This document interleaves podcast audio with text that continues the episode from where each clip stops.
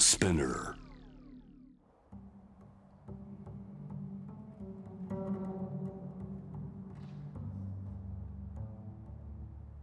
藤原信也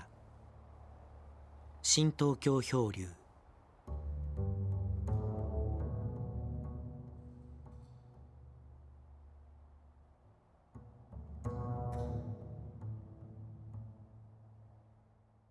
えー今日は3月31日木曜日。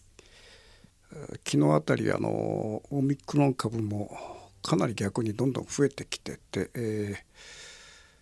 先週に比べて3,000人ぐらい増えてる東京においては。またなんか第7波に、えー行きつつあるんじゃないかっていうなんか妙な空気なんだけども、えーこれまであの3回にわたってえーウクライナ問題を扱ったんだけども今回もちょっとね気になることがあるのでちょっとあのそこに触れてみたいと。僕はねウクライナというとそのあの全東洋街道の旅をしている時に70年代後半ですね。でこの時にあの、まあ、イスタンブールからバスに乗ってずっとこの東の方に向かったんだけどもイスタンブールからトルコの黒海沿岸をバスで走ったんですね。でその黒海のある町に泊まった時にトルコの若い男がですね向こうにはすごく美人がいるんだよっていうことを言うわけですよ。でそれ何っつうとまあ、黒海っていうのはまあ一応海で囲われた海ななんだけども相当でかくてですね、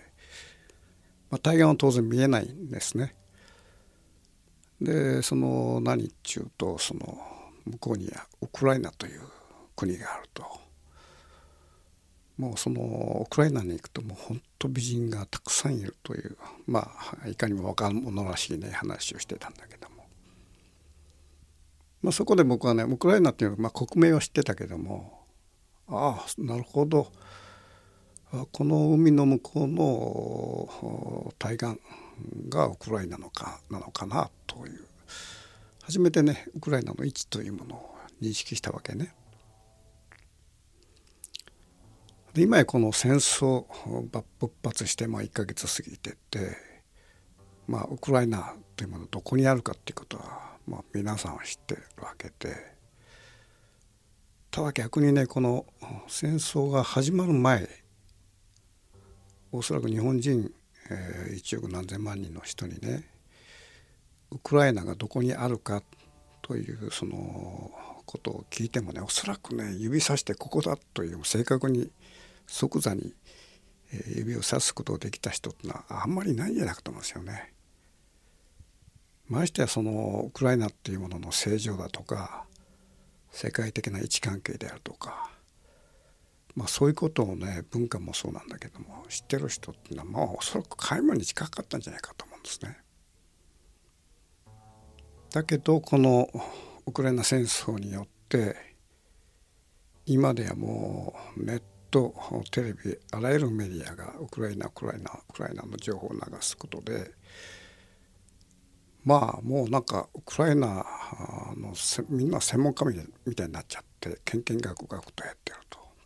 だけど実際にそのウクライナを見た人はいな当然いないわけで、まあ、旅をした人もまあおそらく非常に限られてたろうと。ただこのネット社会においては検索というまあ手手段まあキーワードによってどんどんどんどん検索していって網の目のごとくこのいろんな情報を仕入れてまあその検索ネットサーフィンによって自分がいかにもなんかいろんなことを知ってるというそういうのなんかこのいわゆる全能感っていうのかな。いわゆる全能感っていうのは全てが叶う感覚という全能感なんだけども。この全能感っていうのはねもともと人間に備わったもので、えー母親の体内にいて生まれてまだ現実に接していない赤子ね。これはね全能感を持ってるんですよ。要するにまあ現実に接して、えー、挫折が全くない状態で。だから逆にその自分の体がその世界と一体一体化してる風な感覚っていうかな。だから自分が声出したら世界が声出してる。自分が手を挙げると世界が手を挙げてるという。そういう全能感ですね。そういう全能感がね僕はこのネット社会ではものすごく広がってると僕は思うのね。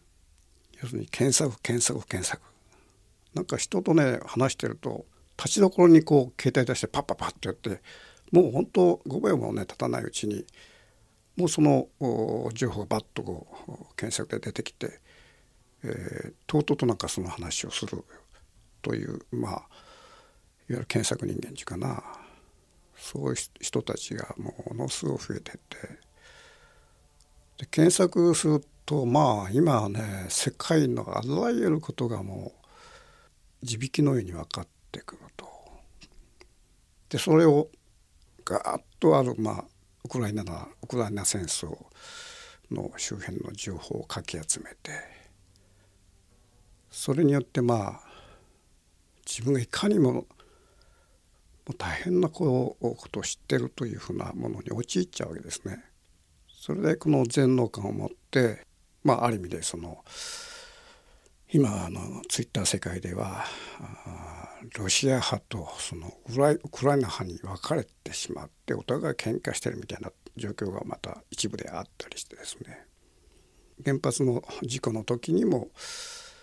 えー、原発 是非をめぐって2派に分かれてそのいわゆる全能感がぶつかり合うというそういうことがねあの起こったわけでもけどもまたここのウクライナ戦争においてもまたその全能感と全能感がぶつかり合ってると。でなんでこれあのそういうその、まあ、これ日本人に限らず今このネット社会に生きてる人間みんなそうだと思うんだけどもこのネットの、まあ、構造というのはあのデジタルですよね。1か0まあデジタルというのは1と1と0のねどんどんどんどん集積で出来上がってるわけで、まあ、仮にその一つの写真、まあ、デジタル化した写真をそのパソコンの画面に映し出してどんどんどんどん拡大していくとですねこれかつてのそのフィルムのように非常にこうファジーな点になっていくんじゃなくて邪気いわゆる四角の邪気になっていくわけですね。だからまあ要するに1か0の組み合わせでその画像が成り立ってると。でということはねこのネットというデジタルツールの中に埋没してそこでなんか情報をガンガンかき集めてる人の全能感っていうのはまあデジタル感性っていうかなデジタル脳っていうか1か0に分化してしまう傾向が僕はあると思ってるのね。要するにまあ中間がないわけですよ。だから右と左に分かれてぶつかり合うというこれはまああの原発の時にもあったし今のそのウクライナ戦争にものにおいてもまあそういうことが起きている。で僕の周辺にもねこういうデジタル的な人間がいて例えばまあ電話でね「あの君あのこれこれこのこと知ってる?」と聞くとこの全能感を持った人間っていうのはね知らないっていうことを言うのが非常にこう自己自分を否定するような感覚に陥ってて「えー、何々これこれ知ってる?」というと口ごもってなんかイエスでもノーでもないこう雰囲気になっちゃうわけですよ。まあ、仮にそのウクライナ戦争に関するある、まあ、一つの用語をね、まあ、話した時にもそういう知らないっていうことは言えない。知らないっていうことはその情報を溜め込んだ全能感人間においては自己否定につながってしまう。だから口ごもって、えー、イエスともノーとも言わない。それでね例えば、えー、まあ3日か4日1週間後にね電話してみるでしょ。うそうすると前に僕が質問したその用語ですよね。それを徹底的にまあネットサーフィンでまあいろんな情報をかき集めて。もう1週間後にはねもうホットケーキを焼いたようにねバーッと即席にね自分の考えが出来上がってて。しかもその主義っていうかなこれはこうですと。それあれは間違いですと。もうすでにそこでもう何て言うかな1か0になってる。で0の人間を徹底的にやり込める。あるいは1の人間を徹底的に敵視していくという。まあそういうねあの人がまあ身近にもいたんだけども。でこの全能感っていうのはねこのやっぱり頭だけで全てを知識知識だけでこう世界をね構成していってしまうからそうなるわけであって。仮にその赤ちゃんがですね全能感もともと人間って全能感持ってんだけども赤ちゃんが徐々に徐々にその全能感からという呪縛から解かれていくのは例えばまあ母親の体内から出てきた時にすごく、まあ、夏ならものすごく暑いとかから冬なら寒くて震えるとかね。それがまあ子供の時代になって、えー、例えば高いところから飛び降りたら怪我をしてあ膝をすりむいたとか、えー、まあ、例えばずっと歩いて歩き疲れただとかねそういうこの、まあ、人との関係の中で喧嘩をして殴られたとかねそういうこういわゆる現実空間の中で、えー、身体っていうものを覚えていって初めてその自分の全能感という呪縛からどんどん解かれていって初めてまあ現実に即した考え方がでできていくわけだよね。情報化社会、まあ、1と0のデジタル脳の中にはそういうその挫折がないのね。だから全部自分がその知ってると。で知ってるこの全ての情報は自分のもので、えー、その対抗意見っていうのはこれ間違いだという。まあこの二極文化っていうかな。これまあその原発に限らず、まあ、今回のウクライナ問題にしてもそれからその、えー、政治世界においても、ね、同意を寝て抑えようという二分化していってお互いがこう反発し合うという。まあ、かつてねこれほどこう人間がデジタル脳化した時代はなかったと思うのね。だからね今人にちょっとなんかあの聞くとねもうみんなウクライナの専門家になってるわけですよ。1ヶ月前までほらウクライナがどこにあったかも知らない人がですよ今もとうとうとねウクライナのあのロシアが終わりからウクライナが終わりみたいなねこうただこれねあの僕もいろんな国を巡ってるけどね一国の国情っていうのは本当複雑な構造で出来上がっててましてやねこのウクライナというこの国の位置関係からするとねこの本当これは歴史的にも位置関係においてもものすごく複雑だと。だからね僕なんかでもその初めて今回ウクライナ戦争が起きてねあのまあいろいろ調べたり人からあの知ってる、まあ、ウクライナのことを知ってる人からいろんな話を聞くんだけどね逆にね調べれば調べるほどね分からなくなっていくんだよねこれ。だからこれをこの戦争を一刀両断にこうだということは僕はできない。ただね分かっていることが一つはある。それは普通の姿勢の人々の悲劇ですよ。まあ、当初ウクライナ戦争が起きた時に、えー、どんどんロシアが攻めてきて砲弾がとかあのロケット砲を撃ち込まれてる中でまあどんどん難民がね何百万人と排出してポーランドだとかあちこちに、まあ、列をなして逃げていったわけだけども、まあ、その時にそのゼレンスキー大統領は国のために戦えと60歳以下の主人を持った家族ですよね。これ当然生き別れになって子供とおお母さんあるいはなあのおじさんおばさんが長大な道のりを本当こうもう木枯らし吹くような場所をねどんどん歩いて逃げていくと。で遠くにはもう主人がね、えー、残ってるとその生き別れのシーンっていうのは随分あったでしょう。でこの悲劇っていうかな戦争っていうのはもうこの最終的にはまあ普通に生きてる人々が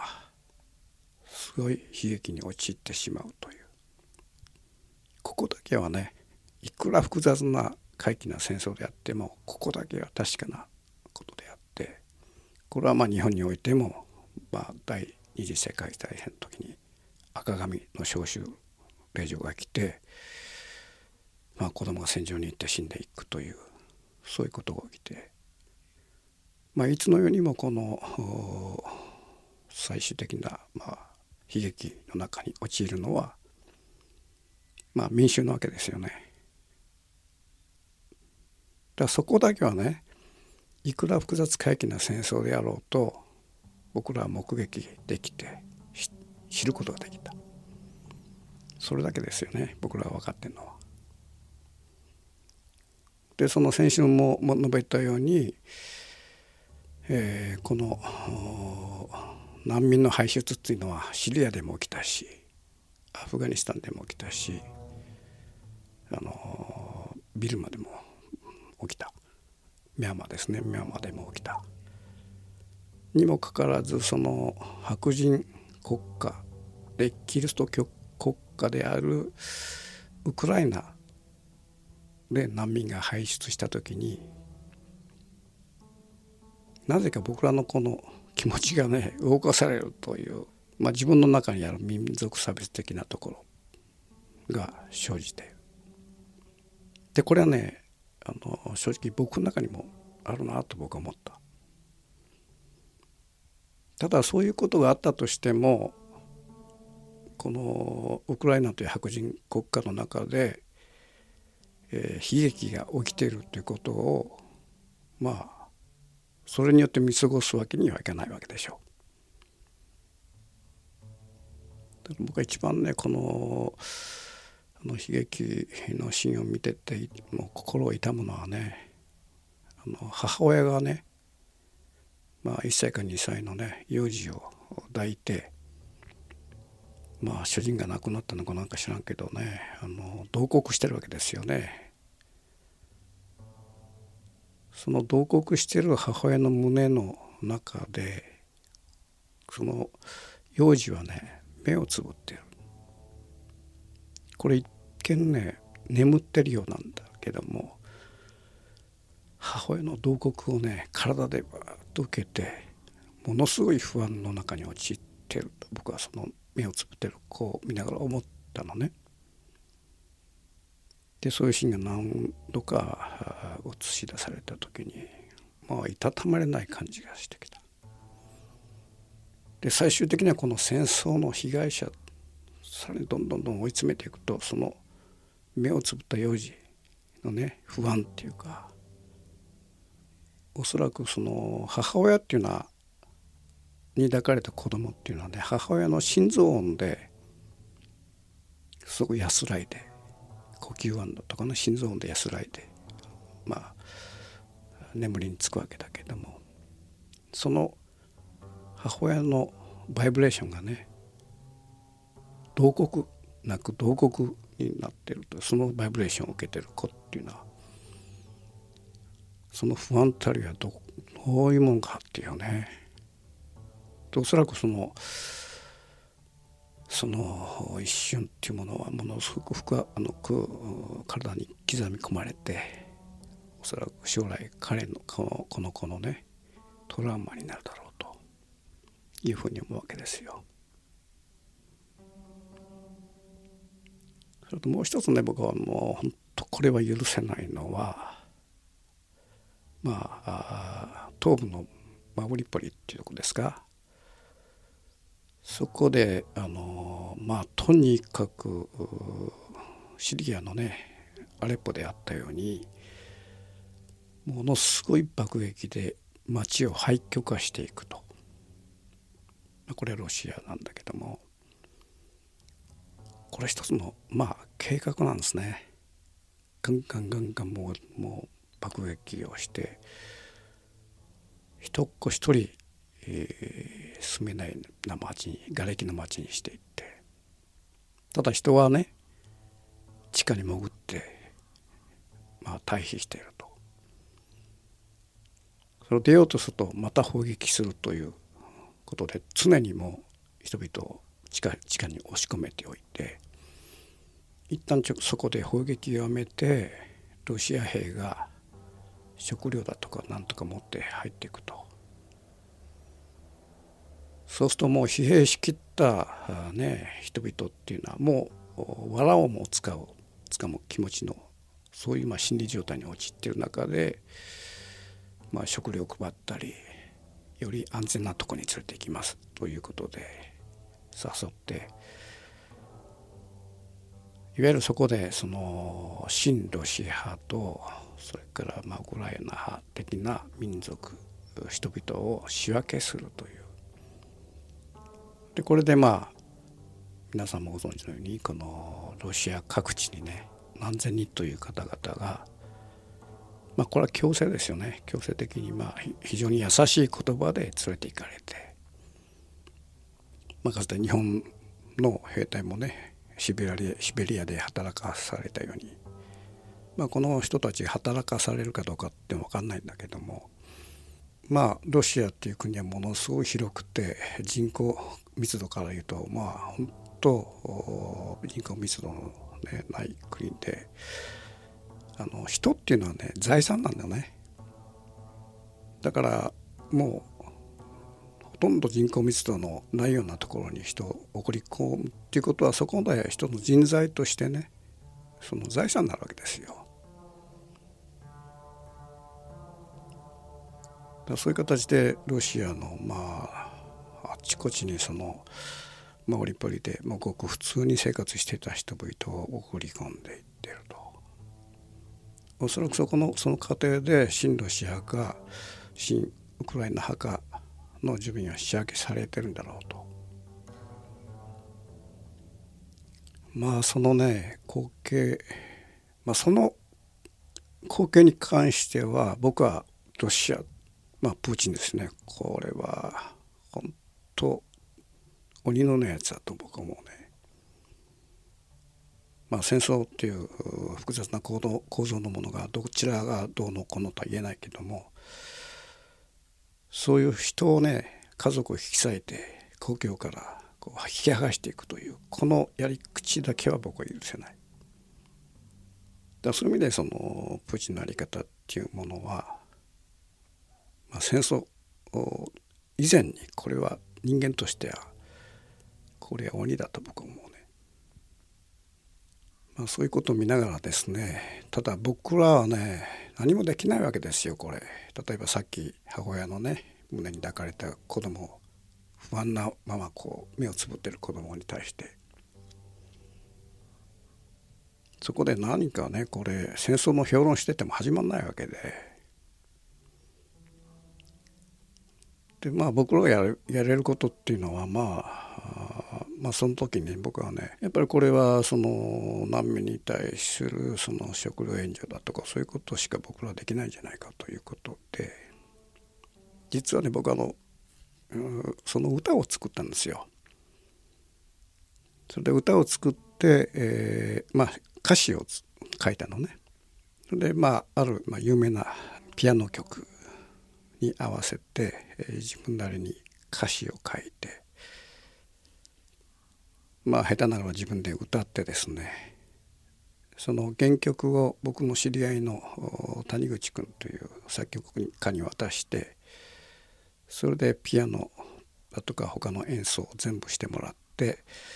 僕がアカペラで吹き込んでそれを合わせてあの歌を作ったわけですね。でこれで、えー、この歌をチャリティー化してそのまあえー、難民のねまあ食べ物だとかそういうものにまあ少しでも役立てばと思って歌を作ったわけですね。でこの歌はまあ原曲がねあるから大っぴらに YouTube なんかで流すとまあすぐバンされてしまう可能性があるということで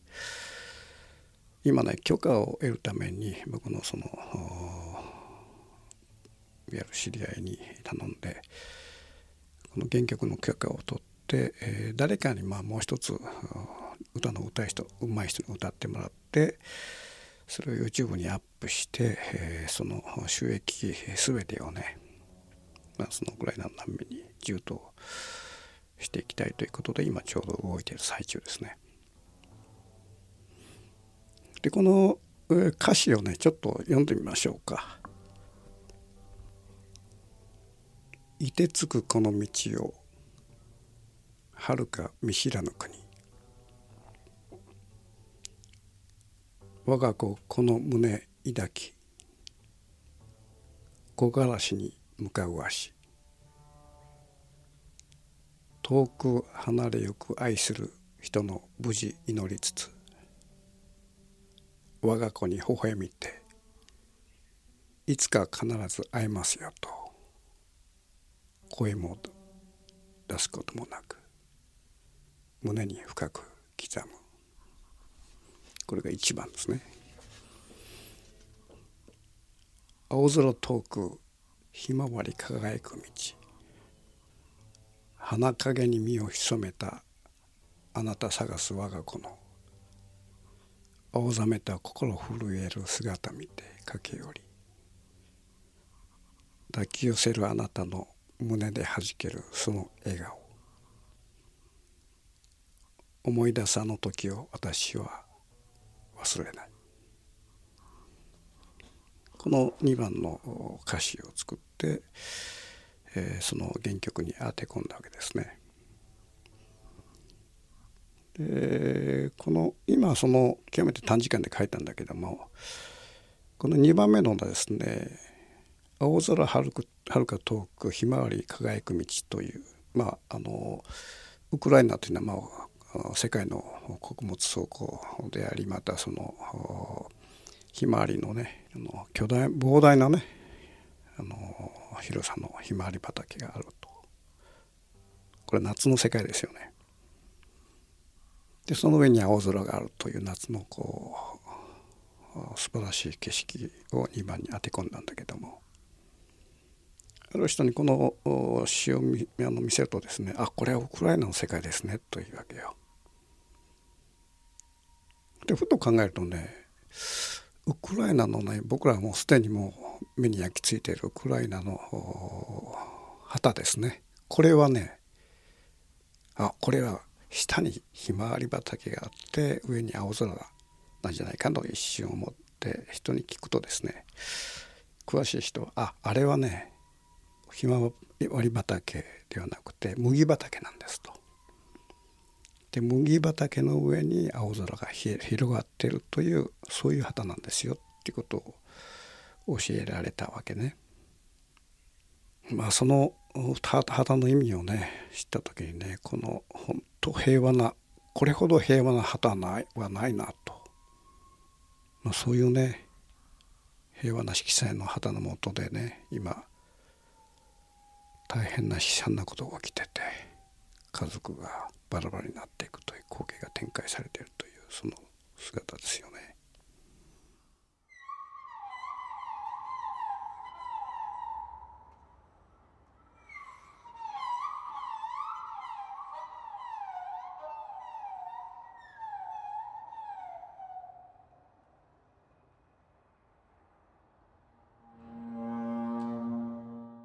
藤原信也。新東京漂流。